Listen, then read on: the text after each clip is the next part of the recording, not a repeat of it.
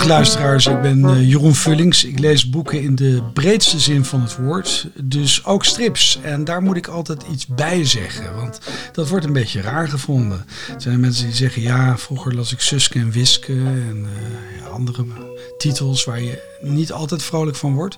Maar er zijn mensen die die strips nog steeds lezen, die ook de nieuwe strips lezen, die openstaan voor uh, ja, de veranderingen, de tradities die voortgezet worden. En zo iemand is Martijn Daalder, die ik van naam kende. Ik dacht ook heel lang dat hij niet bestond, omdat ik er geen gezicht bij had. Maar ooit schreef hij uh, ja, stevige stukken in Vrij Nederland. Dat was het begin van zijn carrière. En hij is doorgegaan, ook doorgegaan met de strips. Hier is Martijn Daalder. Nou, dankjewel Jeroen. Uh, ja, ik heb 15 jaar, uh, ben ik echt heel intensief met strips bezig geweest. Ik maak zelf niks. Ja, ik help. Ik uh, heb erover geschreven. Ik heb bijgedragen, hoop ik, aan een paar mooie boeken. En toen ineens, zo uh, meer dan 25 jaar geleden, was ik er klaar mee. Tenminste, met het zijn van iemand in die stripwereld. En dan word je ineens uitgenodigd om de draad weer op te pakken. 25 jaar lang strips bijgehouden. En nu weer met jou kijken wat de boeken zijn die ja, er wel we vullen elkaar geweldig aan, want ik stel helemaal niets voor in de stripwereld. Maar ik heb wel veel bijgehouden. En onder andere, want we hebben het gewoon over boeken. Hè? Dat maakt het actueel, dat maakt het hopelijk urgent. Uh, we waren beide uh, in de, bij de stripdagen in Haarlem. En uh, ja, ik loop er altijd een beetje onguur rond. Want ik wil eigenlijk niet zo graag weer aan iets nieuws en tegelijkertijd ook weer wel. En dus ik stond voor een tafeltje waar verder niemand voor stond van een Duitse tekenaar. Die heet uh, Christoph Müller en uh, die heeft een uh, oblong-achtig formaat boek uitgebracht. En dat heet Verhalen van een man met smaak. Ik keek het in en eigenlijk nog steeds met het idee van ja, moet dat nou weer? Maar het moest, want wat me opviel is dat het uh, me een heel klein beetje aan, uh, aan uh, Crump deed denken. Klein mannetje, grote vrouwen, die ook nog tamelijk behaard zijn. Ehm, en, maar verder ook weer helemaal niet. En ik bladerde in het boek en ik zag dat hij ook iets deed wat me ook niet beviel, maar wat me wel weer fascineerde. Kijk, als je gewoon zo'n strip ziet, dan heb je twee kolommen eigenlijk boven elkaar en dan kijk je van links naar rechts. En daarna kijk je nog eens een keer van links naar rechts. Dan heb je wel die hele bladzijde in de smies op een bepaalde manier. Ben je toch met me eens, Martijn? Ja, ik vind het een. Uh, uh, dit is echt een, een boek. Als ik daar naar kijk, dan denk ik: wauw. De wereld voor en na Chris Ware. Ik weet niet uh, of ja, Chris Ware jou wat, wat zegt. Dat zegt me heel veel. Maar ik probeer het nu maar even zonder de invloed te doen. Ja. Ik, ik, ben er ontzettend blij mee hoor. Maar dat ja, moeten de mensen niet van alles aandoen. Alleen het tweede wat me opviel, is het eerste wat me opviel, is dat hij zich daar dus niet aan houdt. Want ik zei dat je gaat van links naar rechts, dan ga je de volgende kolom doen. Nou nee, je moet dus van links naar onder en dan ga je door naar uh, rechts, dus die onderste kolom, dan ga je opeens weer naar boven. En dan heb je het hele blad in de smiezen. Dat heeft al iets strijderigs. Verder, ik had het over die, die crump kom je een plaatje tegen dat er een mannetje zit en dan zie je zo'n ja, enorm been, een bloot been van een vrouw. En dat is ook een soort halve knipoog naar Crumb, maar tegelijkertijd is het dus niet de hele Crumb. Crumb zou de volledige inzet allemaal getoond hebben. Het is een Victoriaans verhaal, wordt op de flap gezegd. En het gaat eigenlijk over een man die alleen woont en die ook alleen blijft. En die een paar hobby's heeft. Hij heeft bepaalde wensen, die zijn nogal uh, hormonaal van aard. En hij houdt van drinken. Hij heeft een hekel aan mogelijke rivalen in de liefde. Sowieso een beetje aan buren. Maar daar gaat hij ook weer mee om. En veel meer gebeurt er eigenlijk niet in het boek. En omdat ik het boek niet kon plaatsen, het wil herkennen als een volstrekt eigen wereld, die me ook wel fascineert, heb ik het eruit gehaald. En met ja. plezier gelezen. Nou, wat ik er, wat ik er zo ongelooflijk mooi aan vind, is dat het, uh, ja, het klinkt misschien heel, het is een prachtig boek. Het is een boek dat helemaal, uh, dat niet zich beperkt tot de tekening en het verhaal. Het, is, uh, het begint eigenlijk op de kaft. Het, begint, het, het neemt de moeite om een volledig, uh, het boek eigenlijk helemaal als een theater aan je voor te stellen en je daarin te trekken. En ik moet wel zeggen, het is eigenlijk ook wel een boek van een man en voor me. Kijk, wat is die piep nou? Waar komt die nou vandaan? Die piep moeten we er vooral inhouden. Ja. Er is een piep in deze, in deze studio. We gaan gewoon door, Jeroen, want we laten ons niet afleiden door dat soort, uh, dat soort flauwekul. Die, uh, uh, dit is een boek dat, dat denk ik ook de mensen aanspreekt die de, de puzzel aan willen. Die, uh, die ook de moeite willen doen om door te dringen tot zo'n hermetische wereld. Uh, die je meeneemt in de, leef, uh, in de leef- en denkwereld van zo'n wat hormonaal gedreven man. Ja, en je hebt begonnen al met Robert Crump. En mm. met, ik voegde daar Chris Ware, Ware mm. aan toe. En ik denk dat dat een, een, een hele goede referenties zijn. Chris Ware misschien nog wel meer. Het is met al zijn ouderwetsheid in zijn uitstraling eigenlijk een ongelooflijk modern boek, vind je? Het is een modern boek. Het speelt weliswaar in, uh, ik denk, Nieuw-Engeland, dus in Amerika. Uh, het wordt Victoriaans gebracht, maar het gaat eigenlijk over volkomen hedendaagse problematiek. Eigenlijk over een man alleen die een soort kluizenaarschap verkiest op een bepaalde manier. Um, ja, je zei eigenlijk... Uh, tussen de regels door. Uh, dat het meer is dan een boek. Dat het misschien een obsessie is van een tekenaar of van de schrijver. Die in dit geval samenvallen. Dat is denk ik zo. Het zou, het zou kunnen. En dat maakt het eigenlijk als kunstwerk alleen nog maar uh, nog aantrekkelijker. In elk geval een boek uh, dat, dat verdient om even ingezien te worden als je ja. in een stripwinkel bent. Absoluut. Jij hebt een heel ander boek meegenomen. Ja, ja, het was echt een, uh, het was een, een, een, een feest voor mij om, om in Haarlem te zijn. Ik ga even opscheppen. Ik ben ooit bij de allereerste edities betrokken geweest. ik zou durf zelfs wel te zeggen, na het initiatief van Joost Zwarte, een van de grondleggers van de eerste edities. Um, de naam viel al. Ik heb toen ook Robert Crump moeten interviewen voor zijn grote openingsexpositie in het Tijlers. Maar ja, op een gegeven moment laat je het los en dan kom je terug. En dan loop je op de beurs en dan loop je eigenlijk meteen een, uh, een kunstenares tegen het lijf waarvan je weet dat die bestaat. Je weet dat die boeken heeft gemaakt. Hoe wist je dat ze bestaat? Ja, de, uh, Instagram, hè. Je weet, uh, dan, dan, dan, zo volg je alles. Hè.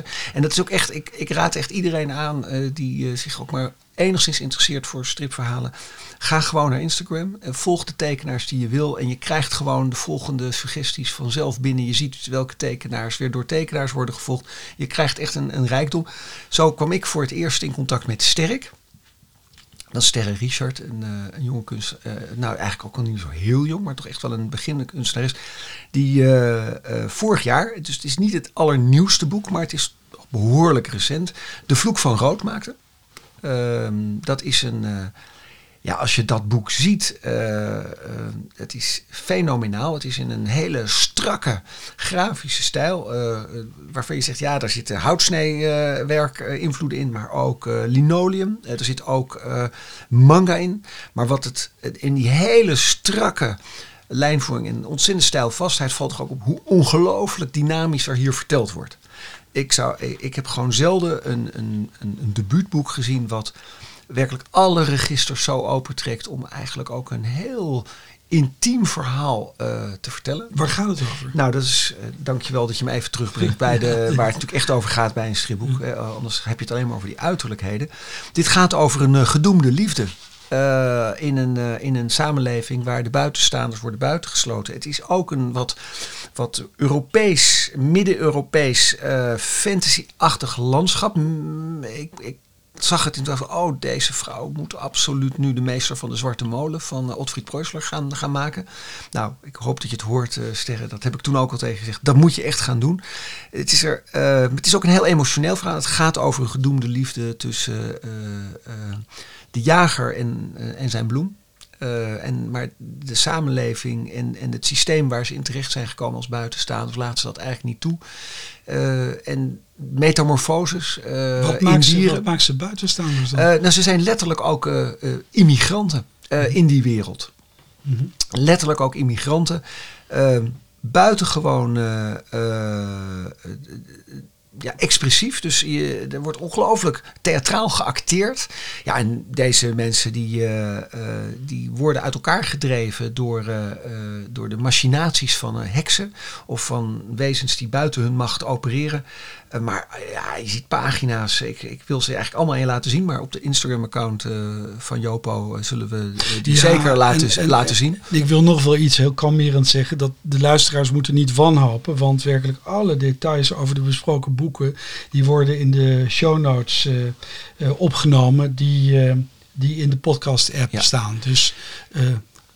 Ja. Waarom ik dit boek eigenlijk iedereen aanraad om even heel goed door te nemen. het, is, het is bijna een showcase van talent. Ehm, het is zo ongelooflijk strak. Het is, het is bijna een, een, een proeven van, van vakbekwaamheid, van vertellen. toevallig nou ja, oké. Mocht ik even in haar map kijken, wat er ook. Daar zat een hele oude striptekening in een totaal andere stijl in. Heel losjes getekend. Ja, dit is wat ze kan als ze strak wordt. Ik ben benieuwd wat ze kan als ze straks uh, los gaat laten. En nu zeg ik waarschijnlijk iets dat je vreselijk vindt. Maar ik heb het boek net ingekeken. En ik dacht, die ene vrouw, die lijkt erg op Betty Boop. Ja, ja dat, dat is. Um, nou ja, de, de, de invloed van. Het, het grap is de invloed van, uh, uh, van, van, van, uh, van animatie en van gaming en mhm. manga zit hierin. Mm um, wat ik vooral zie is een vrouw, dat vind ik, vond ik heel mooi, twee vrouwen, dat is een hoofdpersonen, mm die aan geen enkel schoonheidsideaal hoeven te voldoen en mhm. toch ongelooflijk voluptueus en, en sexy zijn op hun eigen manier, zonder dat op één moment uh, te expliciet wordt. Uh, wat ik daar heel bijzonder aan vind is juist uh, ik, ben een, ik ben een oude witte man. Hè. We hebben net op de stripdagen rondgelopen. Genoeg oude witte mannen die in lange jassen langs strips met uh, blote borsten lopen. Dit is een strip gemaakt over de liefde met vrouwen. ook over de erotiek daarvan. Maar, en toch expliciet en volkomen ingetogen. En dat in een strip die qua vorm echt alle kanten uitknalt. Uh, met maar één steunkleur, rood uiteraard. Mhm. Ik vind het ook een enorm compliment voor de uitgever, Scratch dat hij het risico heeft genomen om dit boek uit te geven. Ik vind het echt, uh, echt een, uh, een groot compliment. En ik heb nog een boek meegenomen. Ik wil even over. Mag ik dat? Mag ik dat, ja, Jeroen? Natuurlijk, ja, mag alles. Want, ja. Uh, nou, ik heb ook toch maar even diezelfde dagen eventjes uh, Bug 3 van, uh, van Enki Bilal gekocht. En je denkt, wat ga je nou van Sterk naar ja, uh, Enki Bilal? Hè? Ja. Dat ga je me natuurlijk zo vertellen. Maar ja, ja, ja. Um, ik heb het boek in mijn handen gehad. En Voor, 3, hè? Voor jij van, van Bilal, voor jij dus van, van start gaat, wil ik toch wel iets zeggen. En ik hoop dat je daar een antwoord op hebt. Al is het maar voor mij. Um, en ik dacht, ja, dat is helemaal Bilal, zoals ik hem in de steek gelaten heb. Ik weet niet meer wanneer, maar dat zal een jaar of tien geleden zijn geweest. Zonder reden. Sommige Bij Animals ergens zo tussen waarschijnlijk, deel 3 en 4. Sommige tekenaars, dan werden de verhalen te moeilijk te volgen. Maar ik vond het ook wel weer mooi. En, uh, en ik liep dus, nu merkte ik twee delen achter. Maar jij hebt het bijgehouden. En dat heb je met een reden gedaan. Nou, Enki Bilal is gewoon een van mijn grote helden. Laat ik daar, uh, dat ik daar niet verkeerd... Het is het eerste auteur die ik uh, ook, ook in, mijn, uh, in mijn professionele bestaan echt mocht ontmoet heb en geïnterviewd heb.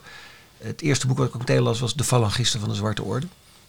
Oké, ik weet dat jij daar iets anders over denkt, Jeroen, maar dat vond ik een klassieker. Nou ja, hij had natuurlijk toen ook een schrijver, hè? dus dat was, had allemaal met enorm veel engagement te maken. En eerst hadden we dat uh, dorpje, dacht ik, dat uh, ging vliegen. En met klimaat en dingen in Bretagne te maken. En die falangisten. Kijk, iedereen is natuurlijk tegen falangisten van de Zwarte Orde. Dus dat vond ik niet wereldschokkend. Ik vond hem eigenlijk zelf interessanter toen hij uh, voor zichzelf ging werken. En toen ik hem eigenlijk ook niet zo goed meer kon volgen op een bepaalde manier. Nou, dat is het leuke. Hij heeft eigenlijk. Dit is echt typisch een kunstenaar die een paar thema's heeft en gewoon elke keer hetzelfde boek maakt. Uh, dus uh, waar gaat het over? Een man buiten de tijd. Hè? Uh, het is ook altijd dezelfde man, een beetje Oost-Europees. waarschijnlijk Enki Bilal toen hij zelf nu op 40 Ze zien er altijd als een soort blauwe ijshockeyer uit. Ja, ja, ja. Nou, waar, waar, wat zijn zijn hang-ups? Dat is dat het, het, het, lichaam is een relatief begrip. Hè? Dus dat wordt gemanipuleerd en dat wordt veranderd. Er is een complete tentoonstelling, as we speak, nu in de laatste week in Parijs. Ga, ga, ga snel nog over in het Musée de l'Homme, het antropologisch museum. Want Enki Bilal heeft daar iets over te laten zien. Mm. Um, het gaat over een wereld die volkomen ontploft is, hij volkomen ontregeld is. Nou, deze laatste serie heet dan ook Buck, want er is een Buck en die heeft alles, vast, uh, alles stilgelegd. Maar Buck is natuurlijk ook een soort insect. Hè? Ja, dat, maar uh, dat, is een, uh, dat, dat is het mooie van de, dit verhaal. Maar daarin worden vooral alle ideologische strijden van de voor, afgelopen eeuw nog eens een keertje met elkaar uitgevochten. tegen de achtergrond van allerlei merkwaardige sectes en religieuze fanatismes. En dat doet hij elke keer weer. Zijn, act zijn acteurs acteren werkelijk voor geen meter. Hè? Als je het ergens hebt over bordkarton en uh, Madame en uh, wassen poppen. Dat, het, het is allemaal, uh, volgens de logica van de strip, is het natuurlijk echt bagger. Maar die wereld die die maakt, die is zo dwingend. En die is zo uh, mooi ook gemaakt. En je wil zo het volgende plaatje weer zien. Uh, dat vond ik trouwens bij Bug 3 een beetje minder. Uh, toch koop je het. Uh, het is echt een mooi verhaal. Het gaat over een, een, een, uit elkaar vallende wereld waarin alle oude ideologieën weer opborrelen. En in die feeriek geschilderde wereld vol met die wassen poppen komen dan, uh, komen dan, komt dan een held binnen. Uiteraard weer een man die uit de tijd terugkeert, Cameron op, die eigenlijk gekaapt is door de beuk.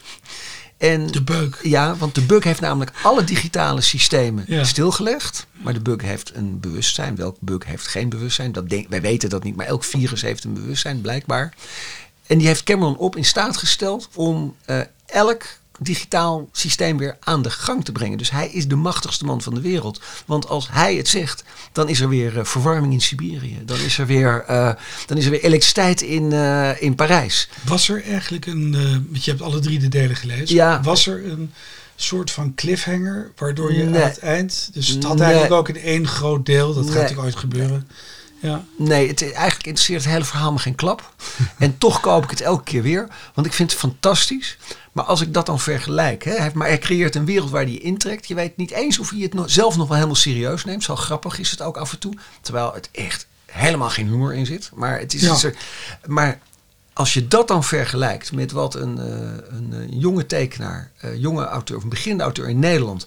Door gewoon op, op pure ja, uh, doorzettingsvermogen en discipline gewoon afdwingt, mm -hmm. dan vind ik eigenlijk dat. Uh, Dit is jouw ja, link vind, nu met sterren. Ja, dan zeg ik sterren, dat is een wereld die ook al spreekt die uh, esthetisch niet aan, want het is zo ja, eigenlijk onvermijdelijk. Het, het, maakt zulke scherpe keuzes. Het gaat, niet iedereen gaat het mooi vinden, maar die wereld is zo dwingend, die is zo onvermijdelijk. Die wint het eigenlijk. Want ik vind ook dat Bilal een beetje blijft drijven op die wereld die hij al maakt. De thema's die we al kennen.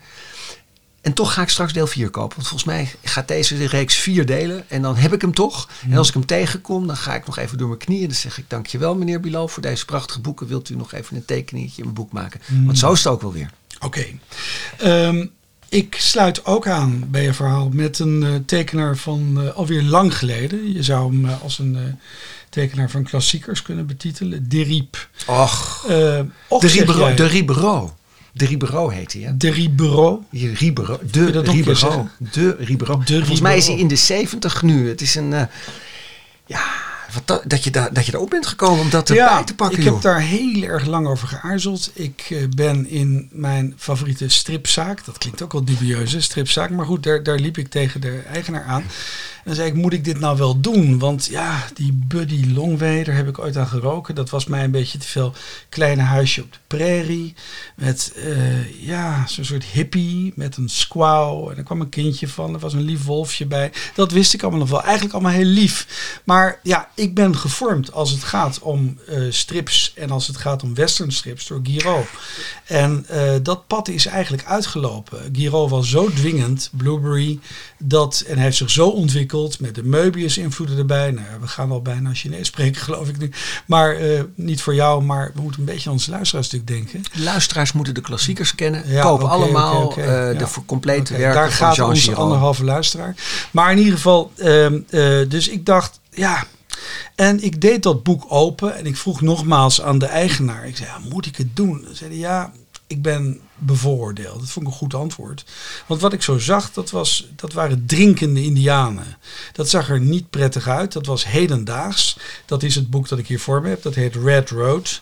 Dat is eerder verschenen, maar het is nu in een mooie verzamelkaft uh, uitgebracht. En dat is een vervolg op een verhaal dat zo'n 100 jaar eerder speelde. Hij die tweemaal geboren werd. Het, zijn eigenlijk, het gaat over een volk dat uh, de link met spiritualiteit kwijt is. Dat Red Road en die terugvindt. Het gaat over rodeo's, het gaat over drinken indiaan, het gaat over misère nu. En daardoor ben ik afgedaald eigenlijk. Uh, naar Buddy Longway. Ik je ben, bent teruggegaan naar de bron. Nou ja, teruggegaan. Ik was er nooit echt bij geweest, want ik had het volgens mij, ik weet niet waar het in stond, in Kuifje of zo. Ik uh, sloeg het altijd over. En, uh, maar ja, het is de vloeken in de kerk, merk ik hier, levensgevaarlijk. Maar Ik vond het mooi. En ik, uh, heb een, ik kreeg van een vriend onlangs uh, uit, ja, zo gaat dat tegenwoordig, uit een nalatenschap, enorm veel series, oude series van een uh, overleden familielid die in de jaren zeventig diep in strips was. Dus ja, ik heb mezelf eigenlijk voorgenomen, al die strips waar ik een beetje met een opgetrokken neus langs liep, uit snobisme, die ga ik nu gewoon eens lezen. En er was maar één strip die het eigenlijk redde. En dat was Buddy Longway. En waarom? Uh, ik denk dat het te maken heeft met dat hij uh, zijn tijd vooruit was in hoe hij tekende. Hij tekende met ruimte. Het zijn ruimtelijke tekeningen met weinig tekst. Je hebt altijd die totaal verkavelde blokjes en uh, nog rechthoekige kadertjes. Denk aan Blake Mortimer, wat wel weer een cult op zich is. Hè, hoe je dan zo alles kunt verkavelen. En, maar hij deed dat niet. En ik vond die verhalen eigenlijk ook gewoon wel mooi. En ze zijn niet zo zoetsappig. Het is eigenlijk, het eindigt woordelijk beroerd. Maar goed, ik heb deel 1 tot en met 8 gelezen. En jij hebt ze, vermoed ik, als ik, als ik naar jouw verzaligde uitdrukking kijk, heb je ze allemaal gelezen? Nou, ik, uh, um, ja, ik, ik, ik vind het ontzettend leuk dat je dit hebt uh, meegenomen. Um, toen ik besloot te stoppen met strips als een professionele bezigheid, had ik inmiddels 25 complete IKEA-kasten vol. En toen ging ik verhuizen en toen heb ik er 21 uitgegooid. Dus ik heb er nog vier over. En dat betekent dat die vier natuurlijk een hele hoge kwaliteit hebben. Want elk boek wat daar nog in staat, heeft zijn plek verdiend. En ik kan je vertellen dat ik niet één Buddy Longway heb weggegooid. Ik heb ze allemaal bewaard. En dat komt om eigenlijk wat jij zegt. Het is, het, het is eigenlijk een familiesaga die, in, die, die echt over liefde gaat. Hè? Hmm. Liefde over grenzen heen. Het is ook gewoon een avonturenstrip die gaat over het achtervolgen van een eiland. En, het, eh, en, en, en, en, en boze uh, witte mannen die weer eens indianen komen vermoorden. Komt allemaal voor. Dat is, zijn niet de onderwerpen waar je direct op aanslaat. Maar als geheel vertelt het het verhaal van, een, uh, van eigenlijk twee mensen die God, er zit een thema in, de, in, deze, in deze eerste Jopo de Poyo podcast. De, er zit een thema in van mensen die tegen de klippen op bij elkaar willen blijven. En ook kinderen krijgen en daar eh, als ouders eh, hun weg in moeten vinden in hele woeste omstandigheden. Wat ik ook heel mooi vond, je had het over de ruimte. Die ruimte gaat ook echt over natuur. En mm, uh, volgens mij is de Ribero een Zwitser die ook in de bergen woont ik heb ook altijd het gevoel gehad dat de Rocky Mountains eigenlijk gewoon eh, zijn achtertuin waren. Maar dat maakte niet uit, want dat was de plek waar hij het, uh, wat hij wilde, die wilde laten zien. Je hebt mhm. meer Zwitserse striptekenaars die heel graag uh, bergen willen laten zien. Nou, de Ribero was er een van. En hij leeft nog. Ik vind zelf overigens Buddy Longway nog veel beter dan Red Road en de man die... eigenlijk kreeg hij een reputatie en daar wilde hij op een of andere manier aan voldoen. Maar door uit die kinderstrips te stappen, vond ik hem eigenlijk ook een beetje aan, eh, ja, aan, aan uh, strakheid in moeten. Die, dat kan. Uh, het zijn natuurlijk verhalen die we heel vaak gelezen hebben. Hè, over hoe indianen in reservaten naar de rasmodee gaan. Drank, kommervolle omstandigheden. Uh, maar tegelijkertijd uh, uh, zie ik nu wel, ik, ik heb het natuurlijk volkomen eh, niet volgens de chronologie waarop je het moet lezen gelezen, zie ik wel dat het een lijn is. Het is ook een lijn in de geschiedenis. Het is een eindpunt, het is geen vrolijk eindpunt. dus nou ja, dan vind ik het weer leuk dat we nu in zo'n tijd leven dat voor, ja, voor een wat oudere generatie alles weer in mooie kafjes komt. Dan kunnen ze het opnieuw kopen. De strips die ze eigenlijk al gelezen hebben in de jeugd of hadden moeten lezen. Die stripdagen, daar moeten we toch wel. Uh, niemand kan er meer naartoe, maar we zijn er beide geweest. We moeten misschien toch wel even eindigen met iets dat ons uh, blij gemaakt heeft, of toch een beetje ja. van de kook heeft gebracht. Wil jij beginnen? Ja, ik begin. Ik heb in de rij gestaan. Ja, dit is bijna. Je bent in de rij gaan staan. Ja, nee, ik sta met een, met een ik tasje. Sta al, ik sta al vooral een rij, is mijn lot. Nee, maar ik heb in een rij gestaan. Een voor, rij voor tekeningen in een boek. je een kaartje moest kopen, notabene. Wat een godsbeen. Ja. Ik moest een kaartje kopen om, uh, om boeken te laten signeren door Rosinski, de grote Rosinski, die ik zeer bewonder Torgal en zo. Hè, dat, uh, je hebt ook nog eerdere strips van hem. Maar daar is hij vooral beroemd door geworden. Paulse tekenaar. Uh, Dufay, het scenarist. En Paul Teng. Dus die drie waren gekomen. Die hebben ook in de Haarlemse Galerie hebben ze prachtig... Wacht even, wat hebben ze gemeen? Wat hebben ze... Ja, oh ja, nee, ja niet is, Ze hebben een reeks waar ze allemaal aan deelnemen. En die reeks heet De Klaagzang van de Verloren Gewesten. Oh, maar dat is toch fantasybagger? Kom op nou. Dat is een, dat is een, eh, een, stapje verder dan uh, Game of Thrones. Het is pure drakenshit. Uh, en het is zeer keltisch. Dus dat betekent dat je op een gegeven ook nauwelijks meer kunt volgen. Maar er is wel een meisje. En dat is de rode draad en een Sioban. En er is nog een soort duistere Shimus. Ja, Chavan. Chavan ken je haar. Nou. En uh, oké, ik durf die naam niet meer uit te spreken. Dit krijg je dus, hè, als je als kind, nou als kind, dit kwam later, maar als je die boeken gelezen hebt, dan heb je een bepaalde uitspraak in je hoofd. En dan zeg je bijvoorbeeld Proust of uh, in plaats van Proust. Maar goed, dat komt nooit meer goed. Uh, behalve als Martijn Daler tegen je zit, tegenover je zit. Dus die klaagzang van Floor Gewest, dat was echt wel mooi hoor. Ze hebben een paar generaties mensen hier naartoe gehaald. En uh, dat was ook meteen de stevige buitenlandse delegatie. En ik wilde in die rij staan. Ik wilde eigenlijk wel het meemaken. Ik wilde een handtekening hebben van met name Rosinski. Maar ja, dat viel nogal tegen. Want Rosinski die had een hele dikke viltstift. Die sprak daar Frans. Ik kan toevallig goed Frans verstaan. Het was allemaal tamelijk zuur. En het was zeer ongunstig over die zware, dikke mannen met stalen rolkoffers. Waar hele oeuvres in zaten. Die daar klaar stonden om die oeuvres te laten signeren. En ze hadden er allemaal, Martijn, Martijn je bent afgeleid. Je zit in het boek te kijken. Ze zaten allemaal, hadden ze een torgal ertussen gestopt. Ze hoopten dat hij een tekening van Torgal zou maken. Maar weer kwam die dikke zwarte viltstift. Eigenlijk heeft hij mijn boeken totaal mishandeld. Maar toen kwam ik bij Paul Teng. En dat vond ik geweldig. Die heeft gewoon een prachtige tekening gemaakt. En ik vind het een Ik vind het ontzettend knap dat hij in die stijl, je zou het emulatie ook kunnen noemen, de overtreffende trap, dat hij dat werk, uh, ja, verbeterd heeft eigenlijk voor Rosinski. We gaan het allemaal gewoon zeggen. Uh, nou, ik, ik, ik, begin even, weet je, ik ga je gewoon even onderbreken. Want, mag dat wel? Ja, dat ga ik echt even doen. Want we hebben het over Paul Teng hier, een Haagse tekenaar, een Nederlandse tekenaar, een van de weinige Nederlandse tekenaars. Ik vind hem geweldig. Die al heel vroeg is overgestoken naar de Franstalige markt. Die twee fantastische politieke romans heeft gemaakt in de jaren negentig. Uh, de, de, de, vrienden van Igor Steiner uh, bijvoorbeeld. Echt, echt fantastisch, heel ambitieus. Maar een man die niet langs kan komen zonder dat ik nog een keer mijn excuses aan hem aan moet bieden. Dat ga je nu. Ga ik nog een keer doen. Op dit platform. Ja, Paul, als je in luistert. De podcast van ja. Jopo de Paul. Ja, in de, ga ik nog een keer doen. Paul, ehm, mijn allereerste recensie in stripschrift, ik was 18. Ehm, en ik vond dat ik eens flink uit moest pakken waarom een boek uh, niet deugde.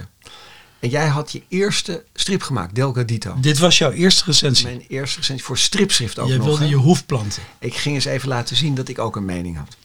En uh, dus ik heb dat boek uh, neergesabeld. Uh, en ik heb ook de uitgever een, een, flinke oorwassing gegeven dat hij het uh, waagde om deze jonge man uh, een dergelijk debuut te laten maken. Was dat misschien Delgadito? Of Delgadito heette ja, dat, ja. dat is heel lang Indianenstrip, echt ja. kwam uit het diepst van het hart van Paul. Ehm, ik, ik vind het echt... Ik heb al vaker tegen hem gezegd dat, dat, dat, dat, dat me dat spijt. Ik zeg het nog een keer. Maar Paul heeft uh, daar, zich daar gelukkig geen donder van aangetrokken. En die heeft gewoon echt zijn, zijn eigen pad gekozen. Uh, hij heeft heel veel strips inmiddels gemaakt in Frankrijk. Is echt een Franse tekenaar geworden. Uh, heeft nu deze serie opgepakt. Um, een serie die mij niet veel zegt, maar waar ik ontzettend blij ben dat hij hem maakt.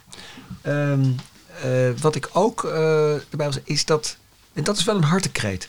Um, want wat Paul Teng is overkomen, overkomen heel veel jonge tekenaars dat ze uitgevers hebben die ontzettend blij zijn met ze komen. Uh, dat, dat, dat ze komen met die werk, maar eigenlijk worden ze uh, niet genoeg begeleid. En, en ik, ik kom uit een generatie dat de Nederlandse uitgevers echt uitgevers nog hadden. Die zaten bij uh, Big Balloon en die, die vonden wat. En die editors daar, die, die daagden tekenaars uit. Er zaten scenaristen bij die wat te melden hadden. En uh, nou ja, op dit moment dus de, hè, mooi voorbeeld is Martin Lodewijk, die Don Lawrence heeft losgemaakt uit de klauwen van de Engelse pulpindustrie. En hier gewoon twaalf albums tot zijn beste werk heeft gebracht. Door hem gewoon echt te dwingen en uit te dagen. Nou, dat, je hebt het over Storm. Dan heb ik het over Storm. Uh, in Frankrijk, ik ben zelf hoofdredacteur geweest, van, redacteur geweest van de Nederlandse editie van uh, Asvivre, wordt vervolgd. Uh, en ja, dan kwam je, ik mocht op audiëntie dan bij de hoofdredacteur van Asvivre, die dus, een, die dus Tardy vertelde wat hij wel en niet kon doen. En uh, hoe uh, Sokal een goed verhaal moest maken. En uh, weet je, gewoon iemand die wist waar hij het over had. Maar die maar tekenaars... dat, was, dat was allemaal na die vernietigende recensie die jij schreef over Patting. Ja, en dat is. En, en, maar ik, wat ik zo jammer vind is uitgevers, maar ook opleidingen. We hebben waanzinnig talent. Hè? Sterren mm. komt zomaar bovendrijven. Uh, maar waar zijn de uitgevers, opdrachtgevers die, uh, die dat talent oppakken en ze een stap verder brengen? Nou, dat is misschien een mooie. Voor een volgende uh, keer. Nou, een vraag die we niet zelf moeten beantwoorden, maar misschien volgende keer aan iemand anders. Ik denk het wel, maar ik verwacht nu eigenlijk ook dat je tegen het slot van iedere aflevering diep door het stof gaat en je excuses aanbiedt aan iemand over wie jij ooit een vernietigende recensie geschreven hebt. We kunnen natuurlijk ook in plaats daarvan een gast uitnodigen. Alles is mogelijk. Ik, ik wil je wel bekennen dat ik dus, ja, dat Delgadito dat dat niet door jouw kritiek heen komt. Uh, dat is in een prachtig uh, verzamelaarspak, heet dat tegenwoordig verschenen. En uh, ja, het was aan mij natuurlijk wel weer besteed. Maar het staat niet in verhouding tot de Paul Teng zoals we hem nu zien. Dat geef ik natuurlijk toe. Hè. Het is een schrijver, een tekenaar die enorm tot wasdom is gekomen. En ik vind hem beter, laten we het ook maar gewoon erin knallen. Ik vind hem beter dan de laatste albums van Torgal Dorozinski. Dat is schildermatig. Ik was de draad ook wel een beetje kwijt met uh, nu de liefdesband uh, tussen Chris van Valnoor en Torgal wat verwaterde ten gunste van allemaal kinderen en wolfjes en weet ik wat allemaal. Dus uh, ik vind dit wel iemand die eigenlijk misschien ook Torgal helemaal naar zijn hand moet zetten. Wat ontzettend leuk dat mijn eerste recensie ging over Palting en mijn eerste podcast met jou met Palting. Ja, misschien eindigt het helemaal wel nu met Palting. Maar goed, dankjewel Martijn. En dankjewel Jeroen. Beste luisteraars, deze podcast, de Jopo de Pojo podcast, dit was de eerste aflevering, werd opgenomen bij Jopo de Pojo in Haarlem, waar alle boeken die vandaag besproken zijn gewoon in te zien zijn. Zoals in alle andere stripwinkels in Nederland, waar je uh, uiteraard je strips haalt, want dat doe je niet online. Uh, alle informatie over de boeken vind je in de show notes. En ja, wat kan ik verder zeggen dan als je onderwerpen of strips hebt die je, uh, die je besproken wil hebben in deze podcast, die vaker terug gaat komen, ja, dan is uh, info.jopodepojo.nl. Mark zal de mail voor ons openen. Uh, dat lijkt ons de aangewezen route om ons van die vragen te voorzien. Wij vonden het leuk. Namens Jeroen ook. Dankjewel.